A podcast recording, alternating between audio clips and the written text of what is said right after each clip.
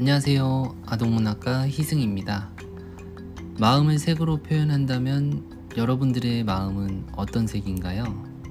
제 마음은 노란색이라고 말씀드리고 싶습니다. 언제나 밝은 것을 추구하고 그런 것에 끌리고 또 와글와글 모여서 무언가 하는 것을 좋아하고 나름 애교도 있고요. 어떠신가요? 노란색의 기운이 조금은 느껴지셨을까요? 여러분들의 색도 궁금합니다. 가능하시다면 댓글로 남겨주세요. 오늘 함께 살펴볼 동화는 색이 변하는 아이가 있었다입니다.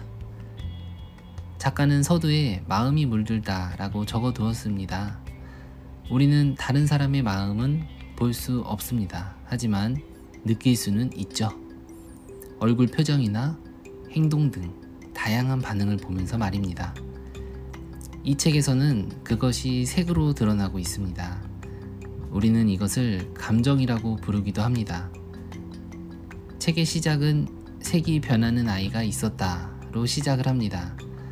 그건 아마도 감정이 색으로 나타나는 아이가 있었다라는 의미일지도 모르겠습니다. 색이 변하는 소녀는 수족관에서 처음으로 커다란 은빛 물고기를 만납니다. 그 신비로운 감정에 아이의 색도 신비롭게 변하게 되죠. 노란 고양이를 안을 때는 노란색, 행복이라는 감정으로 물들게 되고 언덕에 누워 푸른 하늘을 바라보면 바다와 같은 깊은 하늘의 푸른색으로 변하게 됩니다.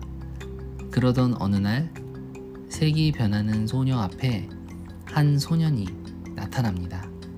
소녀와 소녀는 같이 숲을 돌아다니며 다양한 경험을 합니다. 토끼도 보고 특이한 버섯도 보고 나뭇가지 사이를 피하기도 합니다. 소녀는 다양한 색으로 변하게 됩니다. 함께 놀던 소녀는 소녀에게 작은 알 하나를 건네줍니다.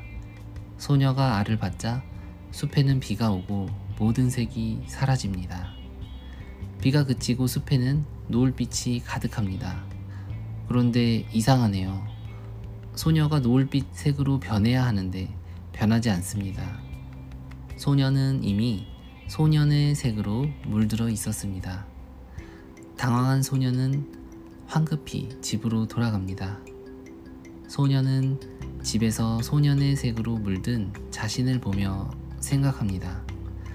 언덕에 가면 다시 소년을 만날 수 있을까? 동화는 이렇게 마무리가 됩니다. 아이들의 감정 표현은 솔직하죠. 꾸밈도 없고 숨기려고 해도 다 보입니다. 마치 색깔처럼 말이죠. 그런 아이가 고백을 받았다고 생각해 보세요. 좋으면서도 혼란스럽고 또 어떻게 대처해야 할지 잘 모를 겁니다. 사랑을 하면 붉어지니까 보통은 사랑이라고 하면 빨간색이 떠오르실 겁니다. 하지만 동화책 색이 변하는 아이가 있었다를 통해 우리는 진정한 사랑의 색을 알게 되었네요. 사랑하면 빨간색으로 물드는 것이 아니라 상대방의 색으로 물든다는 것을요.